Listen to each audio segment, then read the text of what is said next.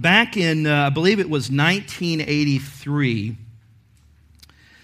there was a remarkable discovery of 60 leather-bound volumes of diaries that were discovered in Germany. Had the author's seal. They were very well taken care of, and they were found, and they purportedly were diaries, 60 volumes of diaries of Adolf Hitler. Massive discovery. The German newspaper Stern paid something like $5 million for the rights. Rupert Murdoch owns Fox News, owned newspapers in England, Australia, whatever. He paid over $1 million. This is 80s money, so probably been a lot more today. But he paid over $1 million just for the rights to reprint them in his newspapers, okay?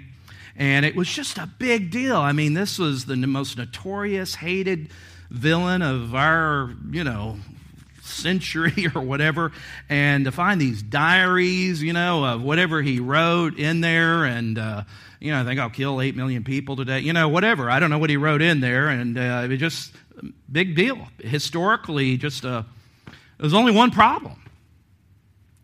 It was a hoax. They were phony. They weren't real. Fooled historians and people that examined them and said, oh, these are authentic. And, imagine somebody like Rupert Murdoch, all these people coughing up millions of dollars to reprint them. And it turned out it was this elaborate scam of this guy that was a collector, and he concocted. And, it fooled everybody practically till they began to do forensic studies, and some of those where they begin to study the paper and the ink and look at things. They realize that this couldn't have been from paper that was at that date. And they have, all that sort of stuff.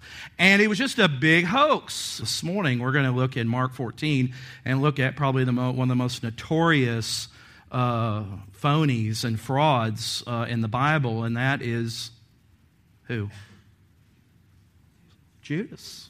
He is embedded in scriptural history for all eternity as the one who not only betrayed Jesus, sold him out, but he is someone that we want to look at this morning. Now, the reason I did that, because I knew it would really cheer you up to have a message on Judas. I wanted you to leave here really inspired and motivated and, wow, I love that church, or talking about Judas, so... No, it was because last week we talked about Peter, the Apostle Peter, and I thought, found out Peter betrayed Jesus, but different things and different reasons of how he was restored. But Judas, we find a different end game here of what happened with Judas. And so we're going to look in Mark chapter 14. You have your Bibles, and beginning at verse 10 through 11. Then Judas Iscariot, who was one of the 12, went to the chief priests in order to betray him to them. And when they heard it, they were glad and promised to give him money. And he sought an opportunity. Judas sought an opportunity to betray him. Skip down to verse 17. And when it was evening, he came with the 12, Judas. And as they were reclining at the table eating, Jesus said, "Truly I say to you, one of you will betray me, one who is eating with me." They began to be sorrowful and to say to him one after another, "Is it I?" Now, let me just stop there. Isn't that interesting? What does that tell you about perhaps what was potentially going on in their heart, that they began to question themselves if they were the ones? Interesting. Verse 20. Jesus said to them, "It is one of the 12, one who is dipping bread into the dish with me." I assume all of them were dipping into the dish, the way the tradition was. They ate, they reclined, were eating. "For the Son of Man goes as it is written of him," quoting, again, prophetically, this was foretold. But in other words, Jesus is going to the cross as it was foretold. "But woe to that man by whom the Son of Man is betrayed. It would have been better for that man if he had not been born." Go down to verse 43.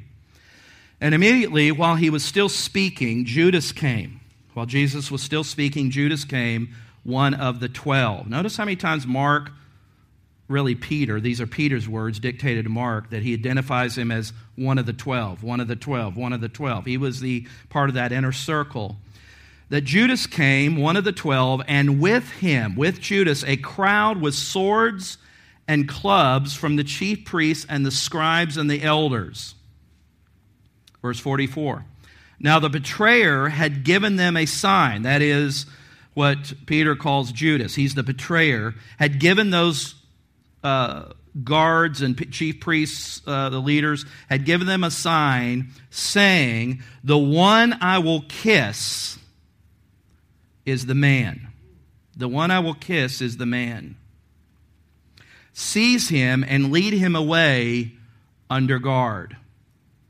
And when he came, he went up to him at once and said, "Rabbi, teacher." And he kissed him. And they laid hands on him and seized him. Little side note here. I find it interesting because in our Western world, we have these pictures and paintings of Jesus, and a lot of them look like, you know, he's a surfer from California, right? White, you know, blonde hair, all that. But I suspect Jesus looked pretty much like the folks that he was. So Judas went and kissed him. Now, just, you don't have to turn to there, but I'm going to read you from Matthew that rounds it out. Matthew 27, 3 through 5. Just listen. And when Judas, his betrayer, saw that Jesus was condemned, he changed his mind. And he brought back the 30 pieces of silver to the chief priests and the elders, saying, "I have sinned by betraying innocent blood." And they said, "What is that to us? See to it for yourself." And throwing down the pieces of silver into the temple, Judas departed, and Judas went and hanged himself. Let's pray. Heavenly Father, Lord, this is a difficult account to see this betrayal so vividly illustrated in Scripture. But yet, Lord, I pray that even in Judas, God, your Spirit will teach us your word here by one who was close in proximity to Jesus, but yet far, far away. Lord, help us today as we open your word in Jesus' name. Amen. Judas Iscariot, in his attitudes and actions, illustrate and is a classic example of a false disciple. He was a false disciple. It didn't seem that way in the beginning. It didn't look that way in the beginning. I mean, think about it. He was personally chosen by Jesus Christ. Jesus said at one point, "I've chosen all of you, and one of you is the devil." Okay? He forsook all to follow the Lord from appearance. He went the 3.5 years in traveling with Christ. He saw all the miracles of Christ in person. He was there when Lazarus was raised from the dead, when people were healed of blindness. He was there, we assume, with the others. He heard all the teaching. When Jesus gave the Sermon on the Mount, he was there. He heard the teaching of Jesus. He was engaged with all those. He watched Christ heal the sick, cast out demons. He, along with the other disciples, was commissioned to go and preach the gospel. Remember when Jesus sent him on a field trip? He sent him 2 by 2 for a little bit, and they came back all jazzed up. That's the Message version, all jazzed up. And they came back and were excited that the demons, and all this. And he was part of that. He was part of that excursion, that field trip that Jesus sent him on early in the ministry. No one suspected him of treason. We say, well, how do you know that? Well, guess what? What among the 12 was Judas's job? Now, I assume he was given that job by the other 11, right? So, methinks he probably appeared to be trustworthy, reliable, right? Or they wouldn't have assigned him that role, that job. He was later, when John wrote his account, or his gospel, or not his gospel, the gospel account in John. John later, this was something John said, but it was after the fact when he talked about Judas in John 12, 4 through 6. Just listen, but Judas Iscariot, one of the disciples, and John puts in parentheses, he was about to betray him. Remember when he questioned about why this anointment, remember the woman who broke the jar at the feet of Jesus? And what was Judas? He sounded all pious and said, what a waste of money. This could have been used to feed the poor. And then John says this. John said, Judas said this not because he cared about the poor, but because he was a thief. And having charge of the money bag, he used to help himself to what was put in it. That was after the fact. I'm sure they didn't know that at the time. Sometimes we wonder, well, why did Judas do this? I mean, what was going on in his heart that he would betray Christ? I mean, it was his remorse was so great. What did he do after he tried to kind of take things back? The Bible says, we read it in Matthew, he left the chief priests and he went out and he hanged himself. Tremendous remorse, but what motivated him to do this? A lot of people speculate maybe it was money, greed, money, maybe, but he only got 30 pieces of silver. And in that economy, that wasn't a lot of money. That wasn't a lot of money. In fact, it was the price that the law gave when somebody's slave, they had slaves back then, was gored by an ox. Anybody have that in your insurance policy? Ox goring. Is that covered at State Farm? I don't think so. 30 pieces of silver. So he sold them out for basically the price of a slave injured. So it wasn't a lot of money.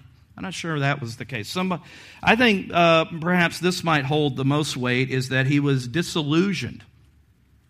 All the disciples all along misunderstood what Jesus was up to in many cases, because in their mindset, the Messiah, the Jewish framework of a Messiah, was not to lay his life down and be killed. It was really to be seen as kind of a revolutionary political type figure that was going to come and lead a revolution against Rome. That was not what Jesus was talking about. How do you know that? Well, remember when he was talking about how the Son of Man must go and lay his life down? Peter pulled him aside. Remember that? And Jesus rebuked him, calling him the devil. Get behind me, because you're not mindful of the things of God. You know, this may have wasn't planned, because think about it, in the beginning when Judas, they had crowds, they had popularity, people, they were just packing the place out everywhere they went. Everybody was excited and wonderful. 3.5 years later, now they're clearly stirring up trouble, because the word on the street is they're coming after that guy. And guess who's next? Jesus says, don't think because they persecuted me, they're not going to come after you. And so Judas may have just, in that disillusionment, maybe not only was he disillusioned, but maybe he was also disillusioned, and now he's just out to save his own skin. So we don't really know, because we do not have the opportunity to interview him, because he committed suicide. Whatever we surmise is this fact, is that Judas chose to do this. The record is clear. Judas intentionally betrayed Christ. He thought up the plan. He approached the chief priests with the idea. They were ecstatic to have an inside guy come to them. He made the deal. He took the money. He left the Last Supper to meet the soldiers. He led the soldiers to Jesus. And then he identified him by kissing Jesus on the cheek. He meant to betray Jesus. He was intentional about his actions. Some wonder, well, he was a disciple, but Judas, we know he's dead. He committed suicide, so where is he today? Is he in heaven or is he in hell? Well, Peter tells us in Acts 1:25 that Judas is in hell. The Bible says, according to the words of Peter, that Judas has gone to the place he belongs. And that's understood that he is in hell. You think that's harsh? Jesus, as I quoted earlier, said, "Have I not chosen you, the 12, and one of you is a devil?" Now, that didn't mean that Judas was a demon or a devil. It just meant that even a year and a half when Jesus said that in John 6, that was about a year and a half before the crucifixion. And even back there, Jesus said, "One of you is a devil." That means even back there, Judas was allowing himself to become influenced and motivated by satanic thoughts and ideas. And yet Jesus knew all about this that was going on. Some think, wonder if Judas is in hell because he committed suicide. Well, suicide is not the unpardonable sin. Suicide is a sin. Self-murder is a sin, but it is not the unpardonable sin. Judas went to hell because he never committed his life to Christ. He was never a follower of Christ. He never gave his heart to Christ. He was a false disciple. His betrayal proved what he was. His suicide merely sealed his fate. I think of the words of Jesus in Matthew 7. "Not everyone who says to me, 'Lord, Lord,' will enter the kingdom of heaven, but the one who does the will of my Father who is in heaven. On that day, many," talking about the final day of judgment, "many on that day," Jesus looking ahead. What's interesting is he said this in Matthew 7. Guess who was in the crowd listening to this? Yeah, you got it. "On that day, many will say to me." I just wonder if when he said that, his eyes caught Judas's eyes. "Many will say to me, Judas, 'Lord, Lord, did we not prophesy in your name, cast out demons in your name, and do mighty works in your name?' And Jesus said, 'I will declare to them on that day, I never knew you.'" And that didn't mean he wasn't conscious of their existence, but "I never knew you" in the sense we were never related. We had no relationship. "I never knew you. Depart from me, you workers of lawlessness." All right, now that I've cheered you up, let's stand and worship the Lord and have a good no. It's a sobering thing, and it's a tragedy. It's a horrible thing.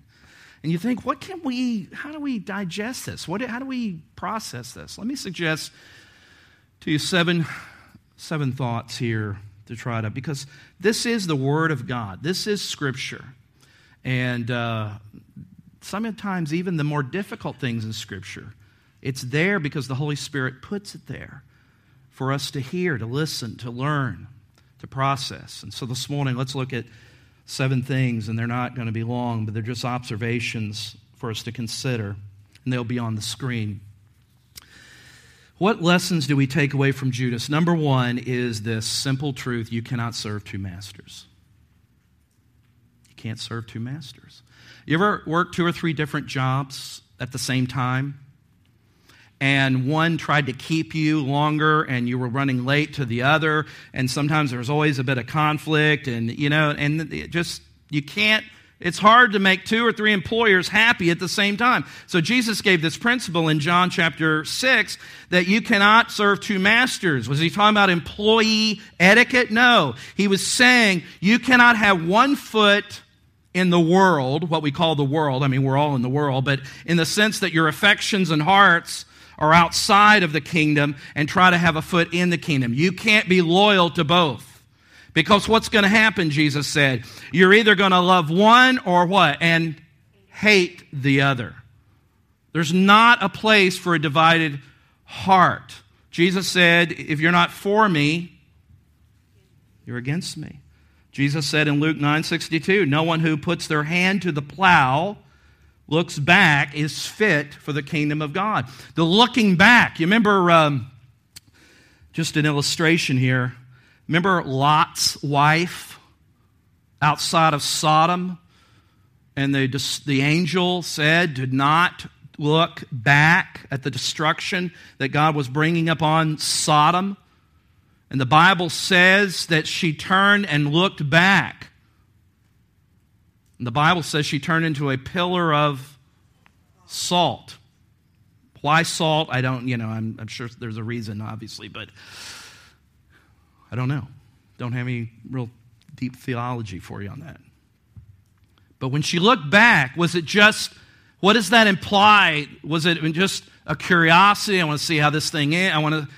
It implies that her affections were still back in Sodom.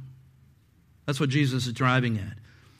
If you put your hand to the plow, speaking of someone who is working, laboring in the vineyard of the king, and you're always looking back over your shoulder, longing for what you have given up, you are not fit for the kingdom of God. You cannot serve two masters. Secondly, your heart is ultimately shaped by where you lay your treasures. Show me where your treasure is, and I will show you where your heart is. Meaning, you show me what you spend your money, attention, resources, energy on, and I'll show you where your affections are, what really is important to you.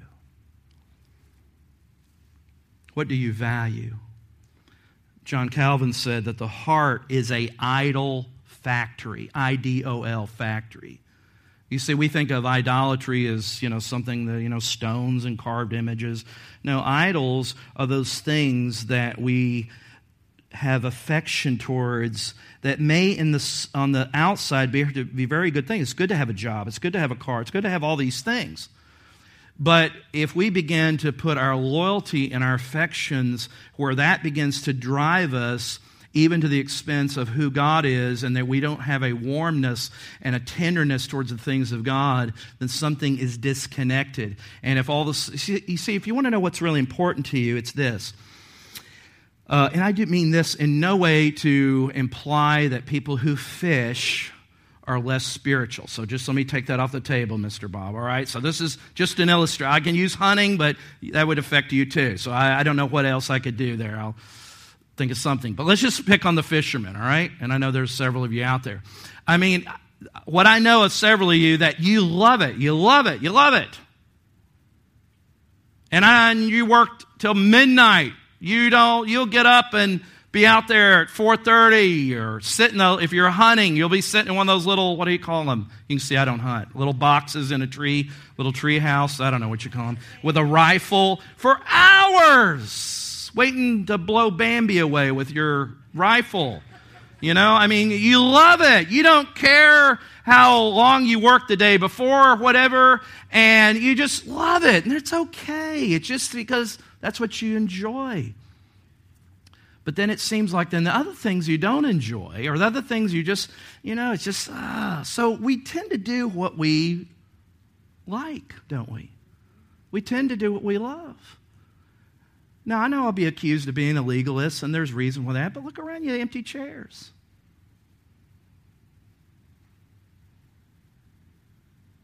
All right, let's take out those who are sick, can't physically be here. But just showing up once or twice a month... Now y'all hate me, see? But I'm telling you the truth, and I'm not saying church attendance is the means. I'm just making an example of saying we do where our affections drive us, even if it means that this over here is really good, but yet my stronger affections is to honor God in my time, my personal time, my prayer, my reading of Scripture, my doing acts of love and service for my fellow brothers and sisters, my being together and celebrating in the community of believers of a church. That's important to me. And that means it's so important I'm going to give up the things that are important too, because this is more of a priority, the way that I'm honoring God with my time, talent, treasures, all those things, all involved. Jesus said, "Do not lay up for yourselves treasures on earth, where moth and rust destroy, and where thieves break in and steal, but lay up for yourselves treasures in heaven, where neither moth nor rust destroys, and where thieves do not break in and steal, for where your treasure is, that is where your heart is also." Number three. Do I have number three? Good, thank you. Sitting under good Bible teaching is not enough. You have to believe it. Now, did Judas sit under some really spectacular teaching of Scripture? Huh? I mean, my goodness. Just sitting under Bible teaching can give the impression, and see, this is the flip side of being faithful in attending. If you're just faithful in attending because, well, that's what we did ever since I was 3, go to church on Sunday. But your heart and affections aren't aroused by spiritual truths and God. You're just here doing your time, and then boom, I did my religious thing, I'm gone. You have to believe it. See, there's a difference between a hobby for the head and a habit of the heart. Big difference. You don't need to turn to this, but if you don't, you're not going to be blessed. No, that's okay. Just listen to it. But don't, because by the time you find Ezekiel, we'll be having the altar call, all right? So let me just read it to you, all right? Let me just read it to you. Make a little note, okay, of this. But to me, this is such a vivid illustration of what I'm saying here. Now, this is Ezekiel. All right, Old Testament prophet. Israel is in exile. I mean, Jerusalem has been plundered, destroyed, and God has brought that about because of judgment, right? And the Lord tells this to Ezekiel about the people who have an appearance of faithfulness, but this is what God clues the prophet Ezekiel in on the real intent and mindset of these people and why God is judging Israel even as they are in Babylon. Listen to what he says. This is the Lord speaking to the prophet Ezekiel. As for you, son of man, and prior to all that, God is just talking about the destruction and the judgment that he has brought about them. And he said, and as for you, son of man, your people, who talk together about you by the walls and at the doors of the houses, say to one another, each to their brother, quote, come and hear what the word is that comes from the Lord. In other words, you got a fan club, Ezekiel. They're excited about your prophetic preaching. They say, come and let us hear the word that comes from the Lord. Verse 31. And they come to you, listen to the description, and they come to you as people come, and they sit before you as my people, and they hear what you say, but they will not do it. Listen to this. For with lustful talk in their mouths, they act. Their heart is set for gain. And behold, listen to this, very convicting. And behold, Ezekiel, you are to them like one who sings beautiful songs with a beautiful voice and plays well on an instrument. For they hear what you say, but they will not do it. Do you hear the description of what God is saying among these so-called chosen people? He says, Ezekiel, you've got a great fan club, but you're nothing more than entertainment to them. Just entertainment. They love the hobby of listening to gospel music, gospel preaching. Go to conferences. Oh, you ought to hear this teacher on the end times. I could sit for hours. He's got charts, and we've got to use decoder rings to figure out what he's saying. And I mean, he can nail down that, oh, it's just wonderful. And their lives are a mess. Their families are a mess. Their spiritual life is a mess. They love to be entertained by spiritual things, but they will not follow what God says. Judas sat under the best teaching,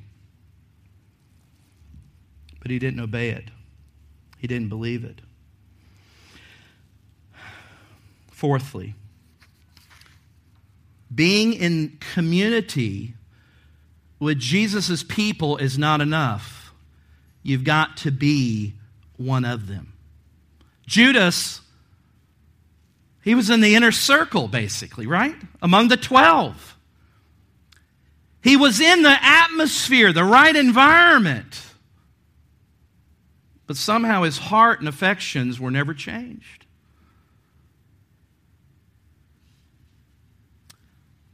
I'm encouraged and glad that every one of you are here. I hope that as you come to Grace Church, you will find ways to continually get connected to God's people. We have three values that we begin to talk about of the celebration. That's our gathering time here on Sundays. We encourage you to connect with one another, to commit your gifts and be committed to the Great Commission are those three values. But before you connect to God's people, friends, you've got to be connected to God.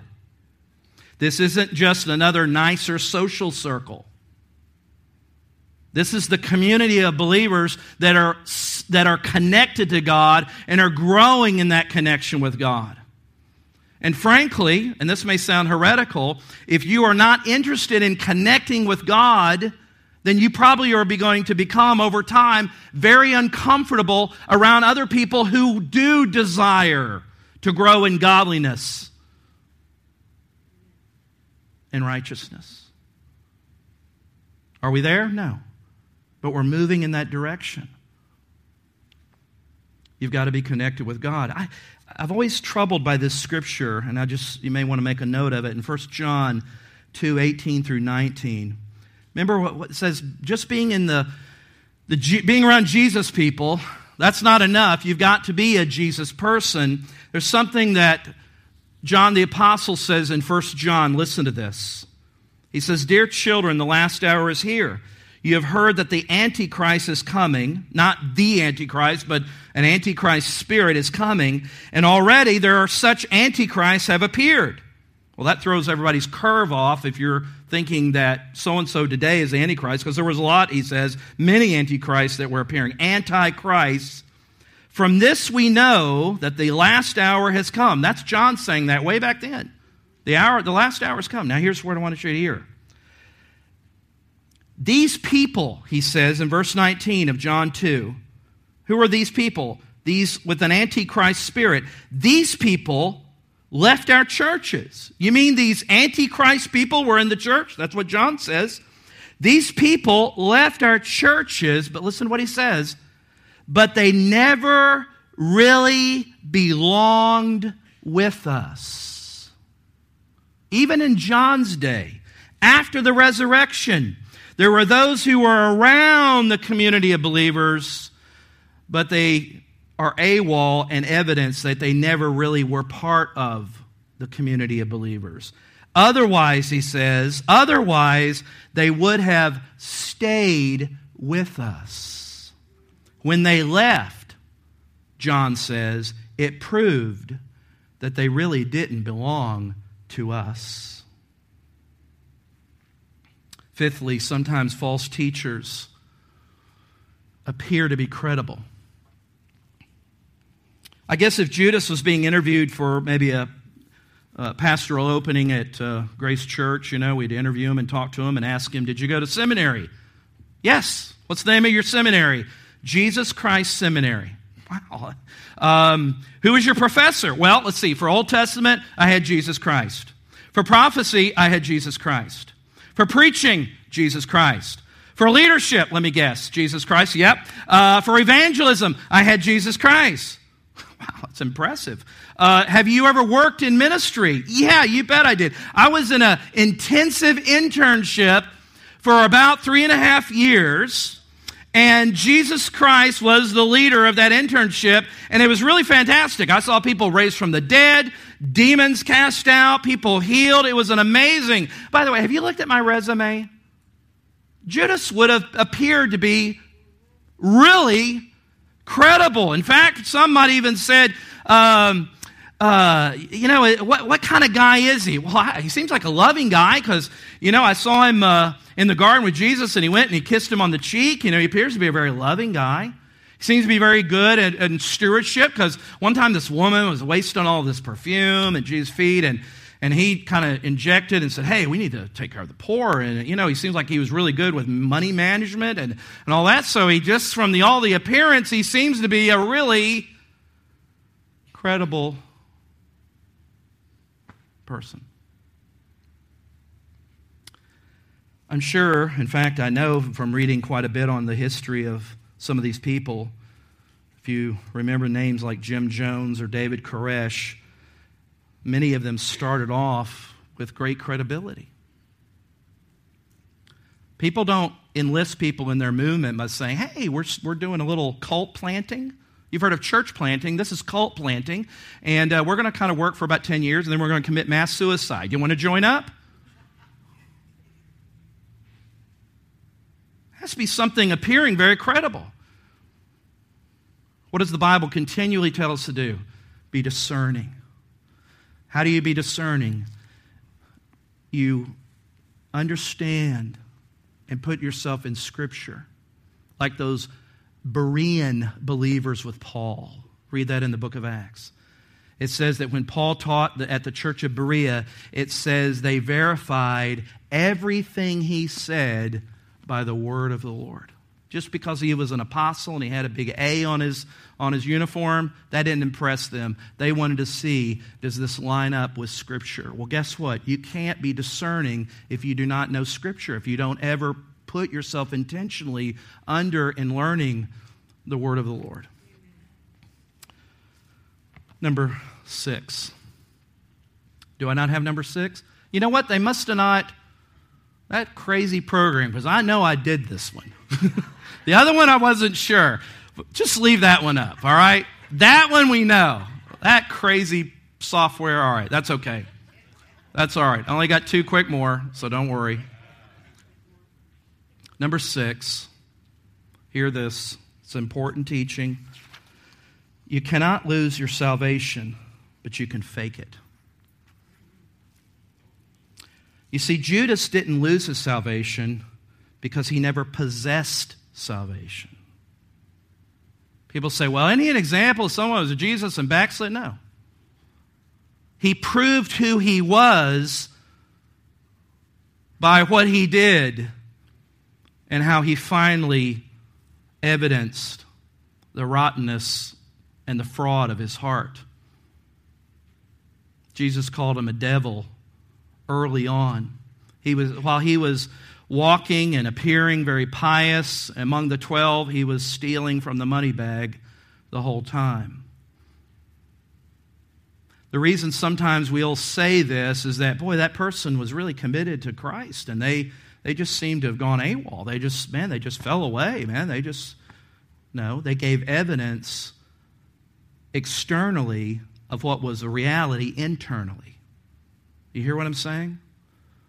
Jesus said, those who persevere to the end will be saved. Now, he's not saying those who work really hard to that last day, he's going to pull them over the line. He's not saying that.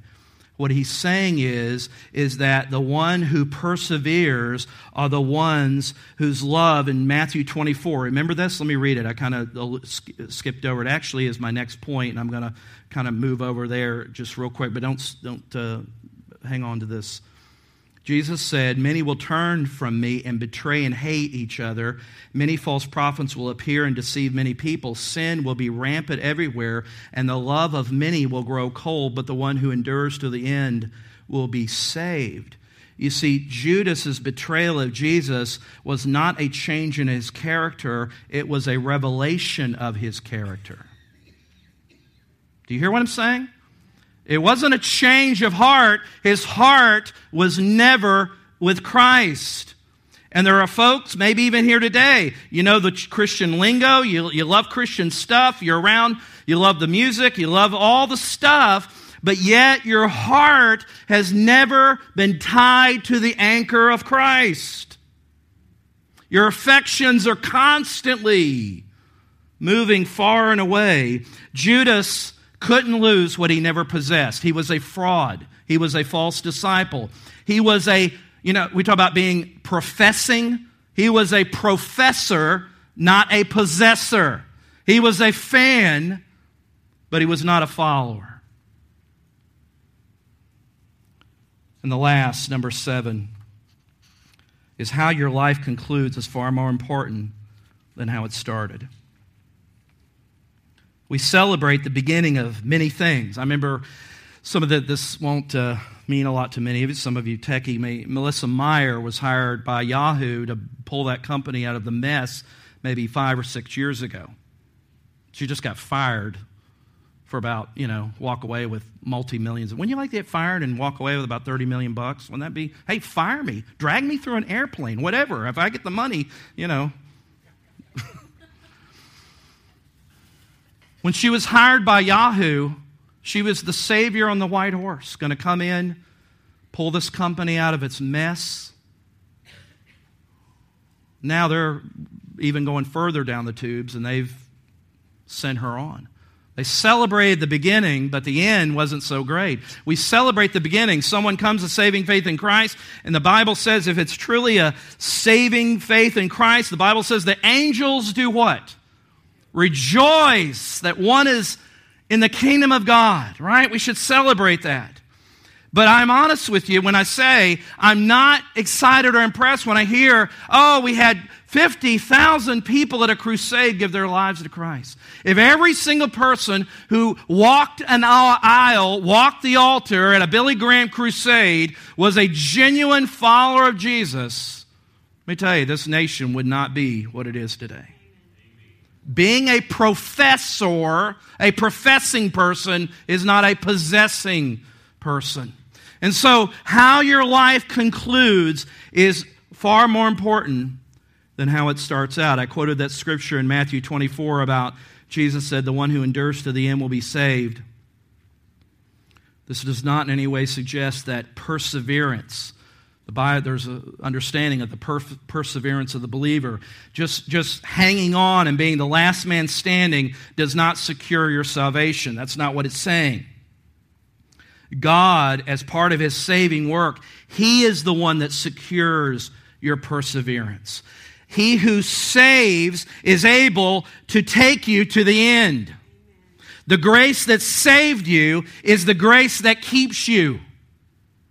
Do you hear what I'm saying? The grace that saved you in the beginning is the grace that keeps you here, here, here, and on that final day of that final breath, it is grace that will usher you into the throne of God. But Jim mentioned it. We talk about covenant or the new covenant. This to me is really, I didn't see this till just studying this.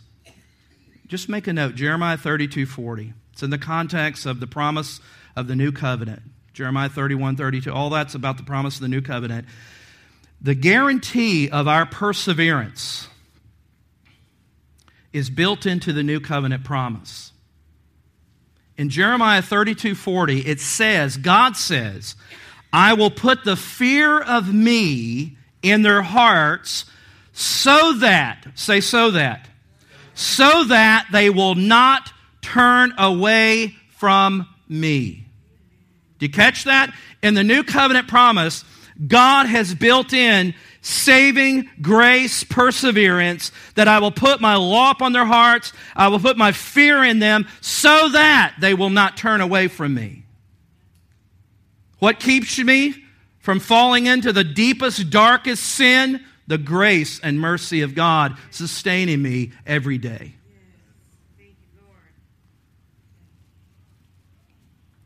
Some of you may say this morning, "Man, I started out good, but hadn't been so great the last few years." Let me tell you to do like Peter and not Judas. Peter blew it, but he ran to Jesus.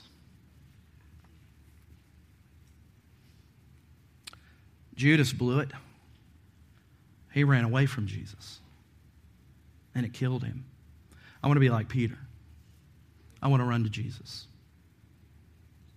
Judas had remorse. Peter had repentance. The night before Jesus was crucified, it was a bad night for both Judas and Peter.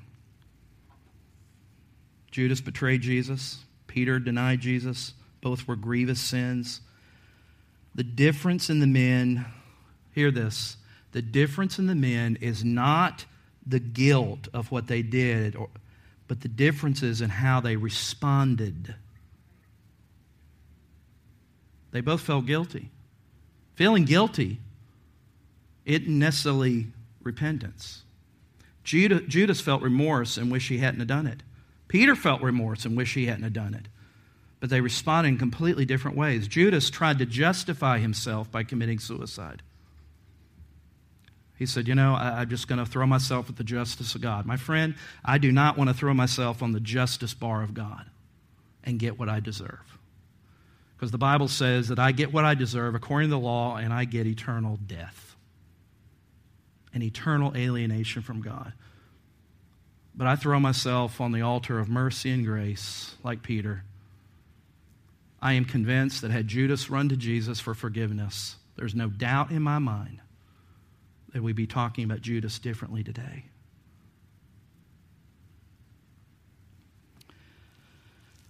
I believe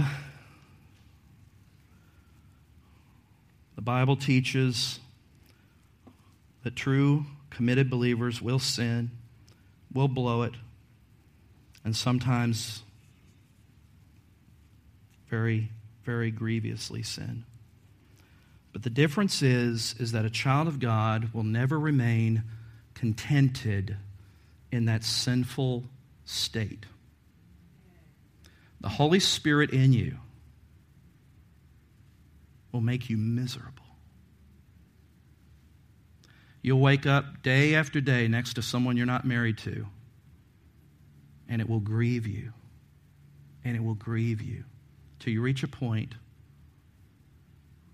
you say, I can't do this. I can't do this. It would be better for me to live by myself than to be evidencing and living in a condition that grieves the heart of God, that God has so clearly said is not his purpose and his will. You fill in the blank of whatever it is, okay? Whatever it is. The Bible says if we confess our sins to him, he is faithful. He is faithful and just to forgive us of our sins and to cleanse us of all wickedness. Someone said this about the security of the believer with a picture of Noah.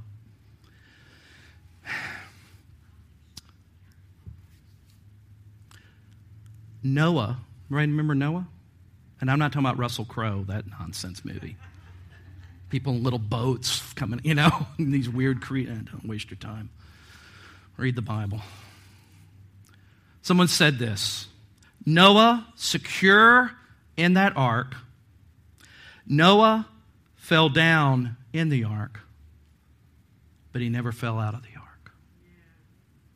My friend, secure in Christ, bound in the covenantal love of grace, you will fall down in his ark.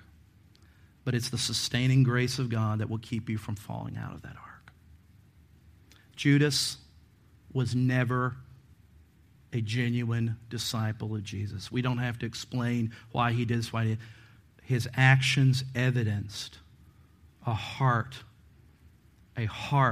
Maybe it was because of bitterness, disillusionment, who knows. But his heart and actions ultimately evidenced that he was never a follower of Jesus. Sometimes we allow ourselves to nurture bitterness, disappointment, anger. And sometimes we allow the nurturing of those sins to justify our actions to commit sin. Hello? Well, I deserve this. I'm entitled to this. And next thing we know, we're like what I said last week. We've gone further than we wanted to go. We're paying more than we intended to pay. And we're staying longer than we wanted to stay. The heart, the heart, the heart. What did the Bible say about David? That he was a perfect man of God. And because he was a perfect man of God, God loved him. Is that what it says? This week, one of the books that I listened to, but I bought the hard copy because it was so good, called The Grand Weaver by Ravi Zacharias. I would recommend it. But he said something in there, and I really just had to go buy the book for this section here. It really spoke to me, and I won't tell you the context, but let me just pick it up with what he says, and we'll close on this in just a minute. Listen carefully. At the end of your life, one of three things will happen to your heart. It will grow hard, it will be broken, or it will be tender. Nobody escapes. Your heart will become coarse and desensitized, be crushed under the weight of disappointment, or be made tender by that which makes the heart of God tender as well. God's heart is a caring heart. As the writer of the letter of Hebrews reminds us, our infirmities deeply touch God. He said, this, I believe, explains why the Bible refers to King David as a man after God's own heart. It uses this description not because he led a perfect life. Scriptures make that very evident that he did not. But listen to this. The reason he's called a man after God's own heart is because God could still reach him in the midst of his failure.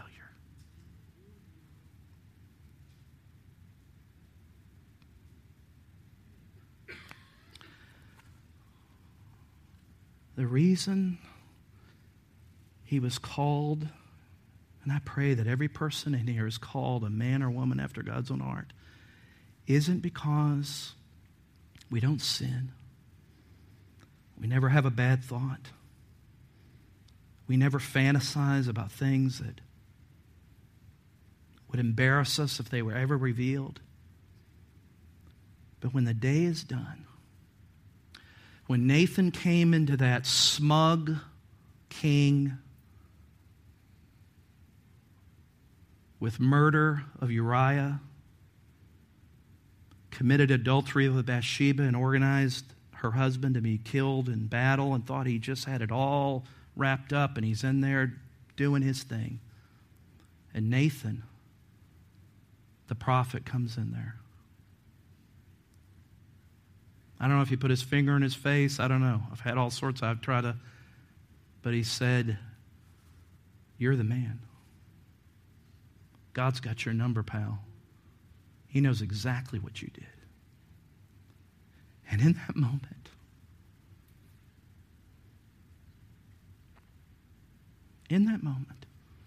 and we have evidence in Psalm 51, take not thy Holy Spirit from me.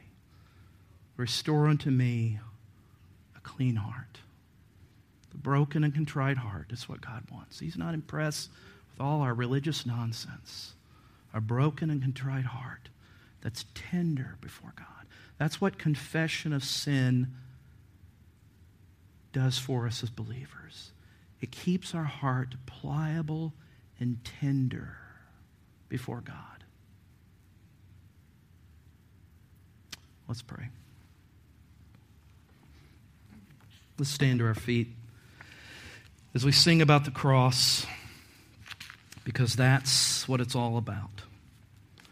The cross, the cross, the cross. Not just what Jesus did for me, but what he's continuing to do for me.